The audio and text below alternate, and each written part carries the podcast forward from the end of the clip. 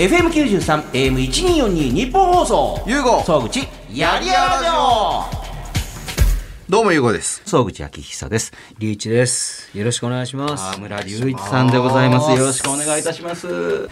どうですか？あの、ゆうごさんがラジオ番組やってて一緒にちょっと出られてみて。でも、ゆうごさん、ラジオ放送局であっても全然違和感ないですね。そうですか？それなんかこの間、ほら、秀樹さんにも言われませんでした？僕。いや、あ秀樹さんはいや、秀樹さんはこんなに喋りたがりと思わなかった。そうだそうだ。ジムでもあんま喋ったことないから。うんええあ、天心向井さんですね。天心向井さん全然そうテイストが全然違うじゃん。ええ向井さんにも同じこと言われました。なんか、えなんも、なんか7年選手ですかみたいなこと話して。ああ、意外になんか、あの、緊張もせずに普通になんかテンション低めなんですよ、いつも。低くはない今日は隆一さん来てるんでちょっと高いんですよ。いつももっと低い。いつも低いんですいやい。やいやいやタイトルコールも声張れっつってるのに。えー、言うかな。大体でも、あの今、ビジネスも一緒にやったりとかしてて、もともとはね、ファンだったって。えど具体的にどんな感じのことにえっと、なってましたもともとは、その、まあ、フェラーリのパートナーシップがあったんで去年、もし、コロナがなくそう、なくて、ちゃんと F1 が開催、まあ、開催はされたんですけど、無観客になっちゃそうだ、って、鈴鹿もなかったりしてそう、鈴鹿もなかったんですよ。はいはい最初の、まあ、お話では、はいその鈴鹿に向けて曲作ってもらったんですよ。え？そう。そんなことあったそれ、せその2本、そうそう、専用のね。かうん。とか、だからそういうのも全部、あれ、いつでしたっけね、鈴鹿サーキットは結局、最初はあるあるって言われてたんですよ、あねコロナの中でも。うんうんうんただ、7月か8月、10月なんですけど、うんもともとの開催が。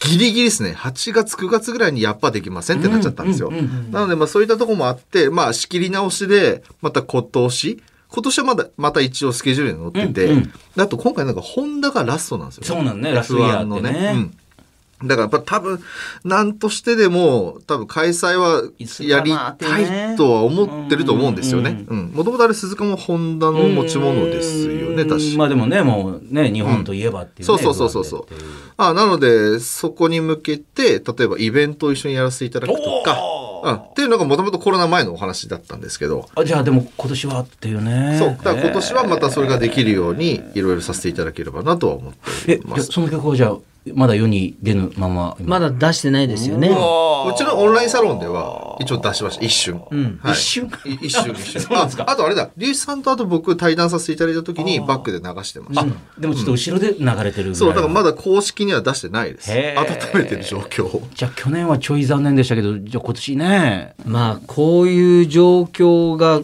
お、ね、続くとは思わなかったし、うん。そうそうそう。さすがに来年は大丈夫だろうみたいなまあ、テンションがあったじゃないですか。の頭の、まあ、こね、まあ、後半ぐらいになったら、まあ、去年もね、なんとか落ち着いてんじゃないと思ったら落ち着かないなってね、なってっていう。むしろねっていう。へえ。で、あの、お互いにこうね、ビジネスとしてパートナーを組んでみて、お互いの印象って変わりました？なんか。僕はもうもともと、もうもちろん変わったもくそも30年前からただのファンでおあまあまあかげなんで、あのまあ先ほどちょっと本編の方でも言ったんですけど、もう龍一さんとお話しさせていただくたびに、もう今のビジネスパーソンが必要な要素をめちゃくちゃ持ってらっしゃるんですよ。ん。で、やっぱ今って個の時代って、個、個ね、うんうん個の時代って言われてきて、まあ SNS もこんだけ発展していって、その会社に属してなんか9時から行って6時で終わりじゃなくて、自分がやりたいことのために何をすべきかってことが問われてる時代だと思うんですよ。で、これからやっぱりその強者と弱者の格差がもう悲惨なぐらい分かれていくと思います。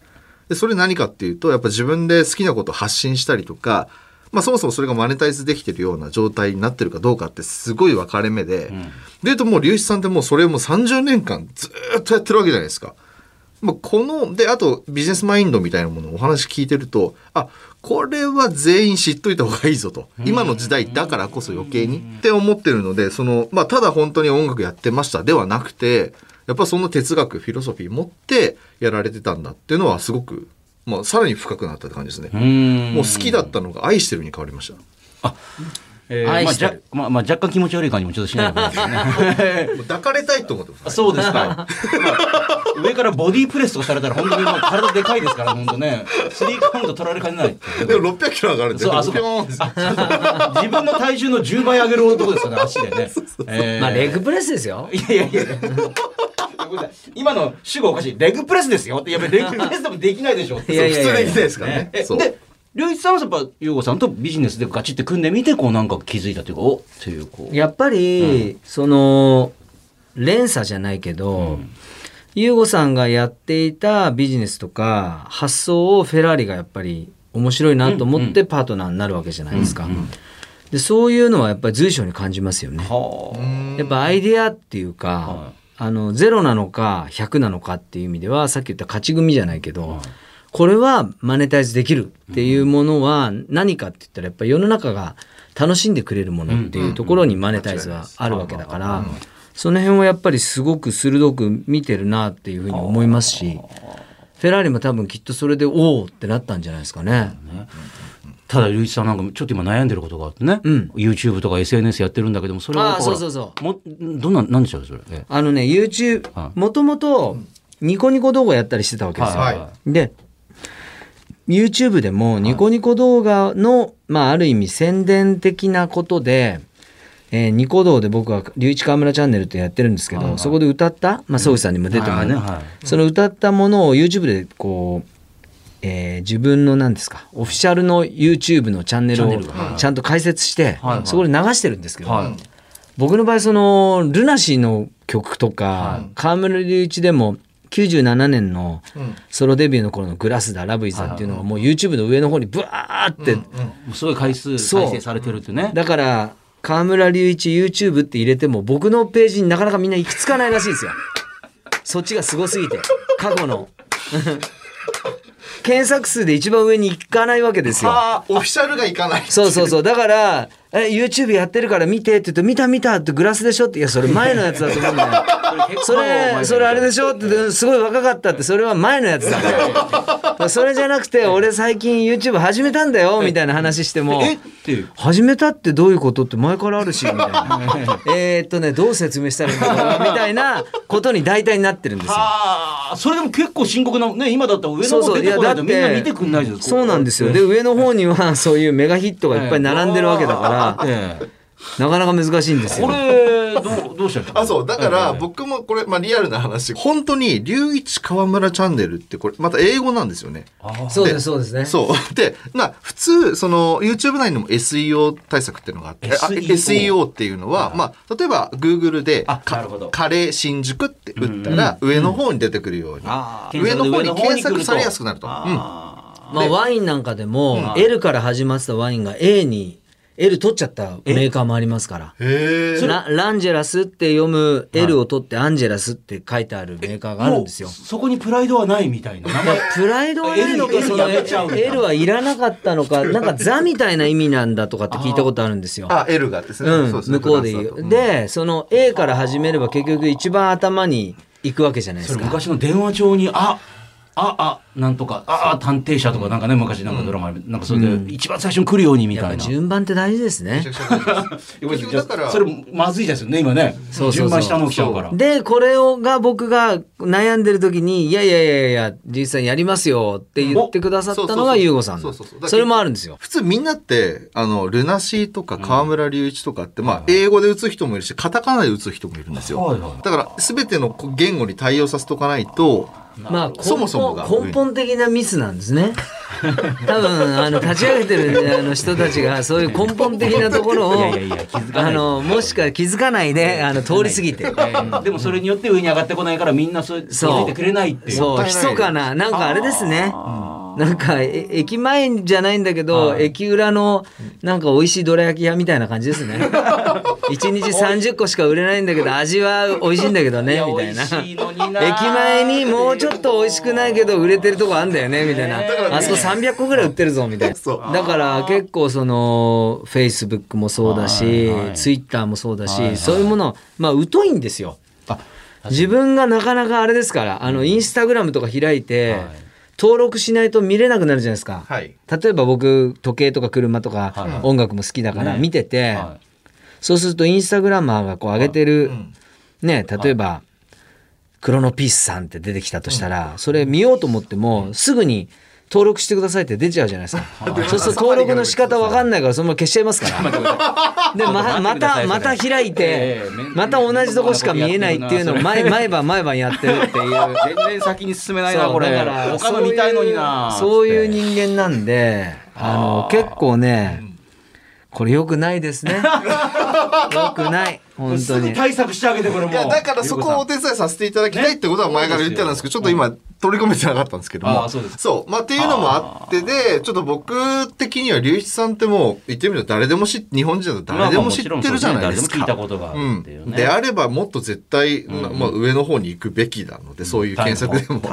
はい。要はネットサーフィンさせないってことですよね。ネットサーフィンさせる。要するにこうキーワード、させないって言ったらあのキーワード入れたらすぐにそこに行けないと嫌になっちゃって調べなくなっちゃうんですよね。いや僕がそうですか。いやだかららそういう人が多いってことですよねそうそういう人がそういうことをやってるわけですから。あ今自分がね。だから、ま、迷ってる人が迷わすようなことやってるっていう。あこれ多分僕が変わらないとダメなのかもしれないな。僕の問題だな、これ。いやまあそういうこと全部やります。あはい。やりたくないことはやらなくていいので。あそうだやりやれだった。そうそうそう。そうそうだってそれ自分でやるのはやりたくないじゃないですかそうそう。だからプロトゥールスとかも全くいじれないけど、ちゃんとプロトゥールスを打ち込んでくれる人がいますから。プ。ロトゥールスってあのあの、音楽をまあ、レコーディングする録音媒体なんですけど、まあ、それがもともと一般人が使うものとして開発されたんだけど、プロユースになっちゃったんですよ。あまりにもすごくて。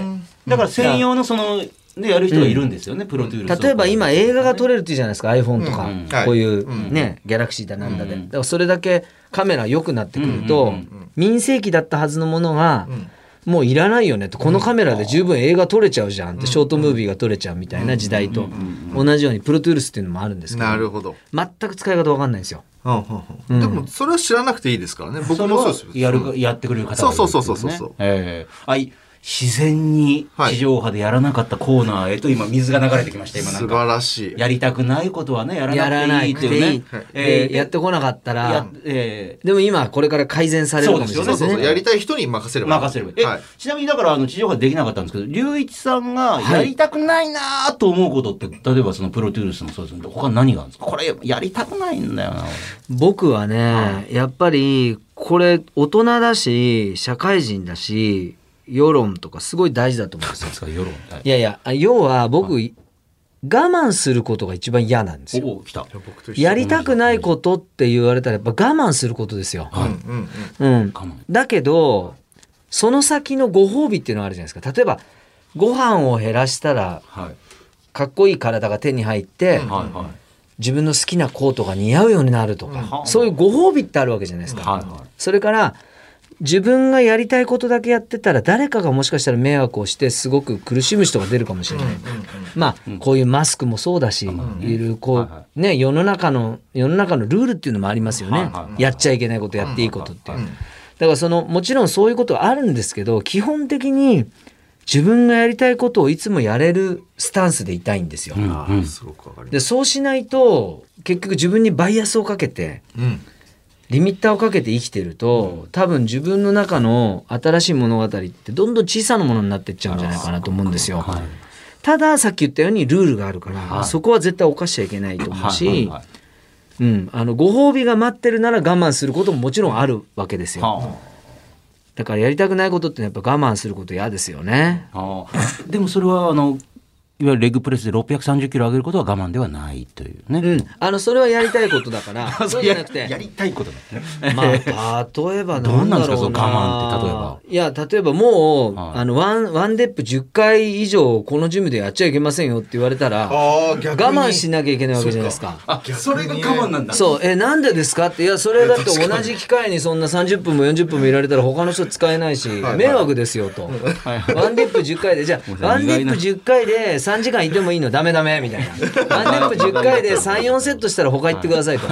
これ僕にとっては我慢なの。我慢なの。あ、わかります。いや、もうで全部わからないでしょやっちゃいけないえだけどスピード違反とかは分かるわけですよ。ああまあそうか。僕おじさん警官だったし例えばここは100キロで走れ70キロで走れを300キロで走ってたらそれはダメじゃないですか。それはまあえそれ300キロで走る能力がある車でもねそれはもうダメですよ。でアウトバーンに行けば OK なわけじゃないですか。例えばあの無制限のねところに行けばねだからルールは守る。だけどそのルールって何なのみたいなほらくだらない校則とかあるあるじゃないですか。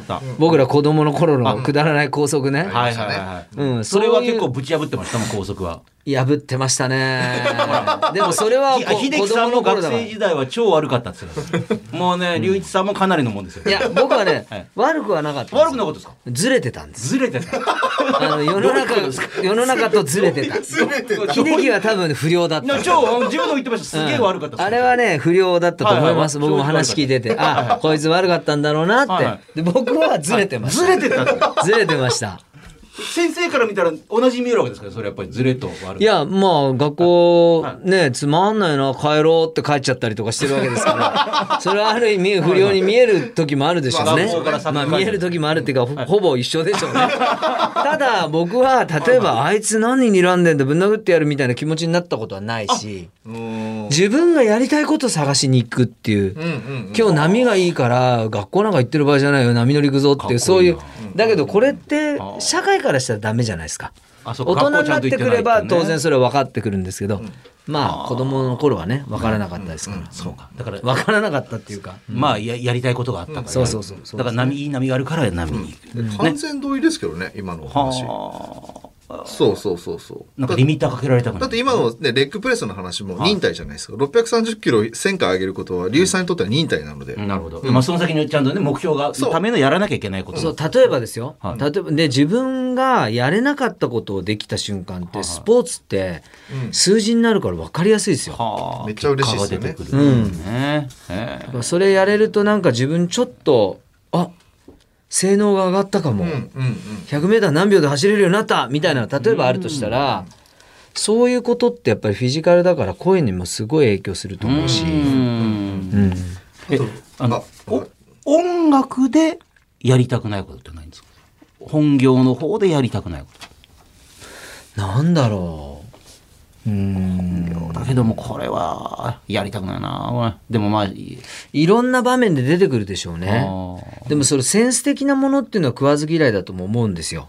センス的なもの、ーうん。例えば中華もありフレンチもありじゃないけど、はいはい。ヒップホップもあっていいと思うしロックもあっていいと思うし、その融合もあっていいと思うし、まあ、演歌だろうが何だろうがそれは全部あっていいもので、自分がそれにチャレンジする時に自分なりのフィルターを通してやればうん。いいと思うんですよ。ううん。んだからそれは全然嫌だとかじゃなくてなんだろうね嫌なことってね。でもやっぱりやっぱりあれなのかな。自分でこれかっこいいとどうしても思えないなと思うものを永遠やり続けるのはきついでしょうね。それをもっと深く聞いてっていいものなのかどうなのかってそれはどういういやどういうものっていうのはわからないけどうん。そう思いますよ。そうですか。自分でもなんかこれはなあっていうものをやり続けることっていうね、うん。ああの結局意味があってないものというかじゃあ例えばフェラーリは赤だけど、はい。フェラーリの F1 が青になろうが黄色になろうがフェラーリはフェラーリなわけじゃないですか、うんうん白だろうが、だけどフェラーリの F1 は赤なんですよね、できっとそれが赤から変えちゃいけない何かがそこに存在してるんだけど、多分理由なんてそんなにあの大切なものじゃないと思うんですよ。だって実際に今売っているあの市販車のフェラーリは銀だの青だの赤だの黄色だの黒だのってあるわけですから。っていうことは赤じゃなきゃいけないわけじゃないけどやっぱりシンボルカラーだからやり続けてるし、もしかしたらこの色はフェラーリの色としては絶対に許せないって首脳部も思うかもしれないし、まあ、それこそまさに感覚的なものかもしれないけどやりたくないことなるほど。じゃないかなと思う、つまらないことをやり続けたり、かっこ悪いなと思うことをやるっていうことな。のうん。僕はあの大人ってあの自分で自分の機嫌取れる人だと思ってるんですよ。なんで今のお話もすごく理にかなってるなと思ってて、結局龍一さんが自分で我慢をしないっていうのは自分が我慢することによってそのバイアスかかっちゃったものを人に当たっちゃったりとか当たらないと思いますけど何かその自分の周りに迷惑かけちゃう。例えばその歌としてもあまりいいものができなかったりと我慢することによってですよ。そうすると自分のパフォーマンスが下がったらいろんな周りの人に迷惑をかけてしまう。だからこそ自分の機嫌は自分でしっかり取るべきだっていう考えなんじゃないかなって僕だったら僕もそうなんですよちなみに。だから自分基本的に物絶対持たないようにしてるんですけども、それで自分の機嫌保つためなんですよね。で自分の機嫌がマックスだったら売り上げが上がるんですよ。うん売り上げが上がるとみんなにも還元できるんですよ。っていうまあこういうなんか自分のわがままなんだけどわがままを貫き通すっていうことも僕は大事だと思ってて。うんまあだからそこの今の龍一さんの話はそういう面でも僕は合理性があるなって思ってます。なるほど。はい。まあ、結局感覚的なものを扱ってるわけですからね、音楽っていう、それがいいとか悪いとかって話になったところでこっちの方が売れるよって言ってそれで売れることってないわけですから、うーん。僕経験したことないですもんね。そうですか。それを見たこともないですね。そうですか。このアーティストをこうやったら売れるよっていう事実は、ほぼゼロだと思いますよ。へうんただその根本的に白いものをパールのホワイトにしようとかそういうことは大事ですよ。はいはいはい。より追求させるものっていうのは。だけど今何々が来てるからこういうものをやろうみたいなそのマーケティングから入ってるもので売れた試しなんてほぼないんじゃないですかね。なるほど。だから後付けでこうやったから売れたとかっていう人とかはね出てくるのかもしもちろんれないですよね。もちろん感覚的に説明しろって言われるから説明してるだけであって直感力とかの方が多分大きいと思うし。いろんな人がいろんなこと言うんですよね。この曲は例えば音符のえー高低差が大きいから売れたとかね。BPM がこうだから売れたとか、もうデタラメですから。ほぼ。力強いい。やだって売れると思わなかったものが売れてレコード大賞とかに出てくるから芸能事務所のプレジデントたちがびっくりしてるわけじゃないですか。そうですよね。えー初めから分こかってたここノーマークだったけど出てきちゃったんだっていうのがえー毎年あるわけですから。そりゃそうだ。で逆に言うともうど真ん中いいものであれば勝手に売れてますしね。なるほど。うーん。だからこの感覚的な世界で言うと売れるべくして売れなかった人たちっていうのは本当はもったいないよね。うん。うん。実力もあるし。でもしかしたらビートルズみたいなバンドがいたかもしれない知らないだけでそうですよね。それがイタリア圏スペイン、えードイツどっかにいたかもしれない英語圏じゃなくて、ね、中国のどっかにいたかもしれないだけどそういう人たちが出てこないかったっていう事実もあるわけじゃないですか。うーん。うん。あともう一個だけあのこの番組って優吾さんが借金を買い取るっていうコーナーやってるんですよ。はい。リスナーの。はい。ええ。あの何万円単位の。はい。何十万と。か。で皆さんにも聞いてるんですけど龍一さんってお金とかでうん。困ったなとか、うん。お金にまつわるエピソードとかありますそうですね。バンド活動が始まって、ええ。まあ、ルナシーのメンバーと出会い、はい。89年に結成してるんですけど、はいはでライブが最初は数ヶ月に1回とか1ヶ月に1回だったのが、はい。だんだんだんだんライブが満帆になるようになってきて、い。はえー対バン形式で大体ライブハウス最初始まるんですよ、はい。3バンドとか5バンドね。で持ち時間がどんどん増えてってワンマンができるようになる、はい。ツーデーできるようになる。大阪に呼ばれた名古屋に呼ばれたっていうと、何が起こるかっていうと普段みんなアルバイトして生活してるんで、い。はい。アルバイトできなくなるんですよ忙しいけどアルバイトできなくなる。はでライブの収益なんて結局まだまだライブハウスでライブやってる頃ってチケット代も千何千何百円、うん。い。うん。まあ買われる方にとってはすごく高価なお金かもしれない、高校生のファンの方もいるからね、うん。だけど入ってくるものとしては移動経費とか楽器のメンテナンスとかしてたらもうほぼゼロになってっちゃう。お車も買わなきゃいけないし高速代も払わなきゃいけない。そうすると、えーライブはできますよと、うん赤にはなりません、うんだけど普段生活するその家賃だとか、うんうん。食事をするための日銭っていうのがアルバイトゼロになることでもうここショートしちゃうんですよ。うん。これ1年ぐらいですかねみんな苦しかったと思いますよ。それどうやって繋いだんですか？一年間。まあ本当に2週間だけアルバイトさせてもらってまたクビにあの行かなくなってクビになりみたいなちなみにごめんなさい。あのんどんなアルバイトしたんですか？僕は結構あるんですよアイス工場の仕分けからアイスクリーム工場の仕分け。仕分けまあ工場っていうかその中継店かもしれないですねへあとペンキ屋さんのバイトもしたしへ ALC っていうヘーベルハウスを建てるようなアルバイトとえ。かあとは、えー原宿のロッテリアで働いてたこと。ええ。えとか。あいわゆるカウンターに？いやいやあの後ろで作って後ろで作ってて。うん。とかいろいろやりましたよ。いやあのー深夜さんとかがバイトしてる感じすごいわかるんですけども、なんかどういうことですか？なんか酒屋さんとかなんかイメージイメージイメージ。ね。でも。いやみんないろんなアルバイトしてましたよ。でも杉蔵さんとかバイトしたら逆にもうみんなが見るでしょ。ここの人はって。いう龍一さんの髪長かったですよ。長かったしうん。髪の色もあれでしたけど後半はライブハウスで僕あのちょっと PA とか照明のあ。もぎりとかそういうアルバイトしたりメンバーも楽器屋さんで店員さんやったりとかそういうことやってましたよね。徐々に音楽っぽいことやってたりとかね。そうそうそう。やっぱりまあそっちの方が僕らもいや居心地がいいし。そうですよね。うんやりたいことじゃないですか。ある意味。うん。でそうこうしてるうちにまあどんどんどんどんなんか、ねライブ会場も大きくなってってっていうね。あじゃあ借金はされなかったんですか？普通に増えたってことですか？借金っていう借金はほぼなかったと思います。へーただその時は母親とか、あまあね。周りがある程度サポートして、まあ家にいたらご飯は好き食べていいよって話になるしとかそういう感じでしたね。さあここからは地上波放送には入りきらなかったやりやラジオ特別編をお聞きください。どうぞ。あのいまだによく覚えてるのはそのルナシーが一回お休みして、んで復活するよっていう記者会見の司会を私やったんですよ。あそうなんですか？ね。その時にちょうど車買おうと思ってて、始まる前に隆一さんに「隆一さん車買おうと思ってるんですけどなんかね、まあ、どんな車が?」って言ったら真顔で「田口君フェラーリはいいよ」フェフェフェフェフェラーリは。いいいいでしょうね。いいよって言われました。からでもねそれを覚えてるんだけどいや実はね、ええ。これこれも本当にすごい話で僕のスタッフに1台買わせたんですよ。あのそれパワハラじゃないんですか？フェラーリを買わせるっていう。いやこっからあがこっからがすごくて。どういうことですか？買った値段多分500万してないんですよ。え？今2000万だからね。え？だから買った方がいいんですよ。もう、もう遅いですよ。もう上がっちゃったから遅いんだけど、あじゃああのいわゆるそう、あのタイミングは上がる前だ、前夜だったんですよ。あーじゃあもう真夜中だったんだ。からもう太陽が上がってくるのはなんとなくゾワゾワみんな囁き始めてて、なるほど。これ総口さんこれミスだわ。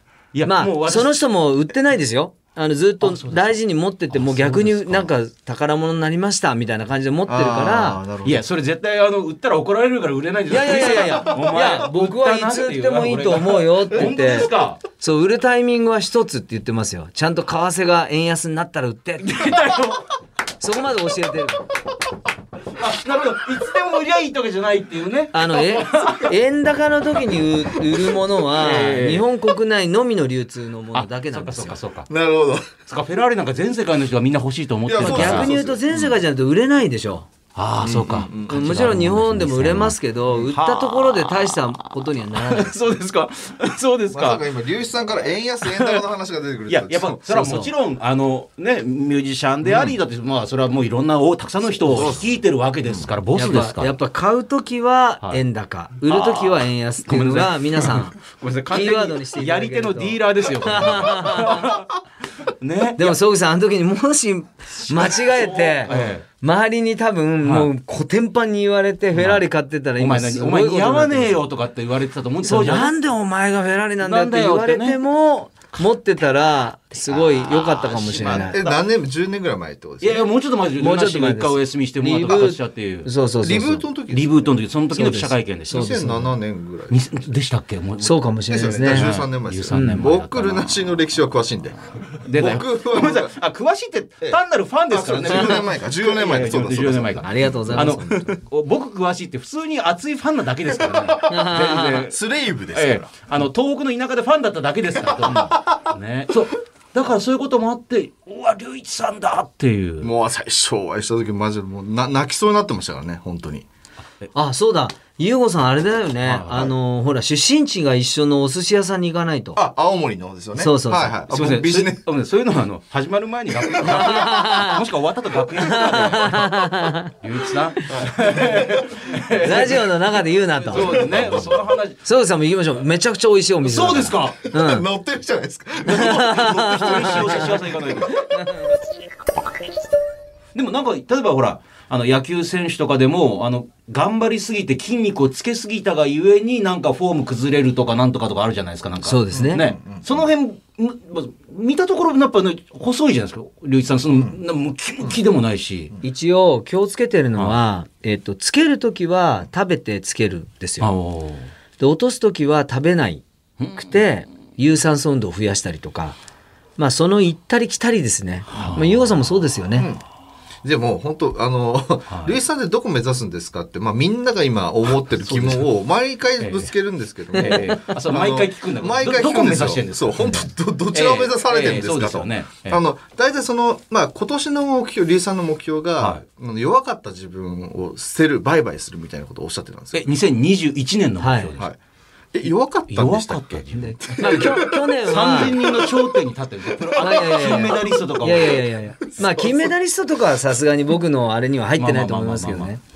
なんですか、弱かった自分そう2020年も昨日の自分を超えるっていうので一応トレーニングしてたんで、はいはいまあ今年は弱い自分にさよなら年なんで。えなんか悔しがってらっしゃるんですよ。え？なんかその限界まで追い込めなかった自分を、はいく悔やんで帰ってらっしゃる。そうそうだからモチベーションとかあるじゃないですか。あのジムから帰るときにくよくよしながら帰る人ってあんまりいないでしょいやいやなんかね モチベーションがねええ上がらない時って結局なんとなく自分でやっぱりあれですね。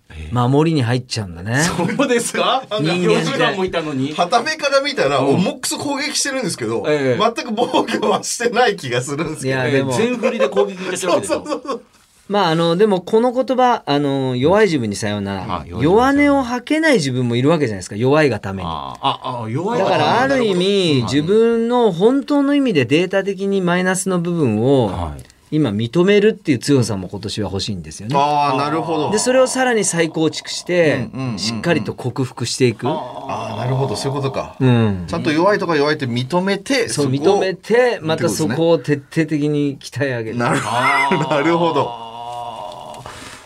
でもやっぱでもやっぱ後輩もちゃんとねそのジムに入れて白野亜紀さんとか秀樹さんとか。まあ入れたんじゃなくて紹介したら行きたいっていうことで してるんですけど。そうですか。うん。まあ完全にだってもうちょっとしたロックメーカーみたいになってるわけまあまあ、まあある意味。えで、その中でみんなやっぱり、え、これやるんですか？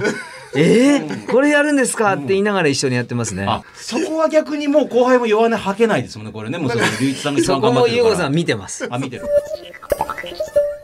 今でもイヤモニはなんでつけないんですか？あのーエンジニアさんとのやり取りの中で、やっぱり僕、イヤモニって骨が鳴るんで、ピッチが取りやすいってところもあるんですけど、はい。骨がもうやっぱり鳴って歌うとどんどんどんどん僕の歌じゃなくなっていくっていうのはエンジニアさんと共有できててピッチがピッチとリズムがあるんだったらもう転がしていきましょうよみたいなそうしないと結局その迫力というかそのダイナミクスがなくなっていく。えいやーだからだからこ普通は聞いたのは今イヤモニをもうバッチリね、耳に合わせて作ってるんで、あの最小限の声でもちゃんと歌えるようになってるから喉が痛まないって聞いたんですけど、やっぱり全てをフルパワーでやってるんで。ある意味ある意味そうですね、あの全てにかかってこいっていうねなんかもう。え え全てをなぎ倒していくっていうね。えやでもこれでやっぱり一つなんか解決しました。なんであんなに大きな声でって思ったらやっぱ多分それでも抑えてたかもしれないですよ。あのニュ ニュアンスで歌ってるっていうええあなかるほど今配信ライブ総口さん来ていただいた時も小編成だったと思うんですよ。そうですあのピアニストと2人、ね。葉山君と2人なんはいはいはいではい。そういう時はやっぱり自分の中でも、えー、とピアノとかピア,、まあ、ピアニッシモっていうか、うん。そういう記号ですよね。だから小さな音で歌ってるメローな感じっていうその、うん、フォルテッシモは出てこないっていうかロックの場合はそこでシャウトまで行くからえーこの地方放送は放送から1週間以内ならラジコというアプリでもう一回聞くことができますしエリアフリーという機能を使うと全国どこからでも番組聞けますからぜひこの番組をラジコでもチェックしてみてください。さあポッドキャストもそろそろお別れのお時間なんですが最後に隆一さんのお知らせをですね、えーまずは先月ニューアルバム「 Beautiful Lie をリリースされました、ありがとうございます。で、さらにニューアルバムに加えて去年リリースした Close to You、そして Account of a Dream の2枚のアルバムも今月から配信が始まっております。まだお客さんはぎっしり入れてのライブはもうちょっと先かなって感じですし、まだね。まああのーまあ変な話自分はいつでもいいと思ってるけど、うん。やっぱりこれって来てくださったファンの方々は健康のね、うんうん。面だとかやっぱ不安を持ってライブをやるっていうことは良くないことだし、んルナシーであれ河村隆一であれ、うん。それは社会的にやっぱり、えこの時期にこんなライブやってるの？っていうのは、絶対やるべきじゃないと思ってるから、だからまあ本当にこのトンネル抜けるのを待ってる。準備してうる。ん今ルナシーの30周年のツアーもずっと飛んでるんですよ。そうですよね。延期延期再延期みたいな、うんうん全員が入れる、えー日まで僕らは待ってるっていう状態ですよね。ん。うん。ゆうごさんと隆一さんはさらにこんなことをなんか一緒にやってみたいとかってなんかあるんですか？将来的になんかそれこそなんねかライブ関係でなんかお一緒にできたらいいなとか思ったりしますよ。だからそういうね今現状。まさか今ステージに上がろうとしてましたよ。俺が？だって始まる前はだって俺の歌ちょっと一回聞かせたいんですよ。カラオケ行けるようになったらってね。言ってましたもんね。俺結構声出るんでみたいな。演者ではなくて。演者ではない。急にコーラスとかであれ？初めて見たルナシーでバックコーラスで立ってんなみたいなと思ったらじゃない。それはそれは嫌ですよね僕無言で僕はねうん。いや僕はね今やりたいなと思ったのがうん。ちょっとまああのえ？さっき優吾さんがあの言ってくれたそのビジネス、あはい。じゃあぼ2人で考えるじゃあ例えば八百屋をやるとか八百屋さん例えばえ二人で？あの美容室でもいいんですよ。美容室？そのどんなサービスでどんな形態でどうやってそのビジネスを回していくかってことを全部詳細に決めるんですよ。ほでサロンに入ってくださった起業家の方々が、そうお客さんとして無料でそこを遊ぶんですよ。えでこのアイディア面白いねっていうのを全部を買い上げてもらってそれを寄付するとか。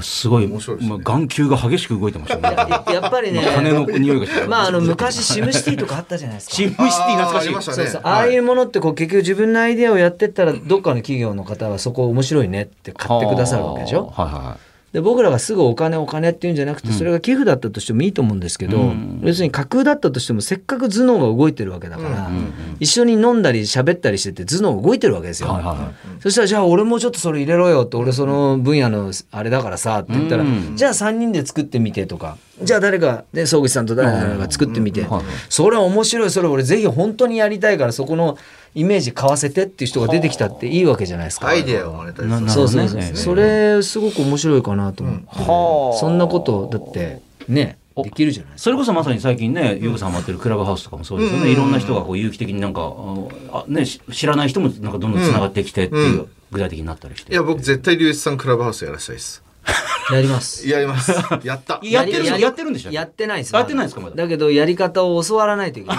後で教えます それそこからですね。はいクラブハウス。はいクラブハウスやります。はいえあ、で、あと YouTube とかのあの、ぜひお知らせとかも、あの、ニあコニコの方も。そうなんですよ。あの、はいまあ、そんなことも、あの、いろいろやってますんで、チェックしてください。なんで、あの、急に振ると、今まですごいスラスラだけども、自分の宣伝は下手っていう。そうそうそう。あの、まあ、でもほら、みんなチェックしてくれるでしょ？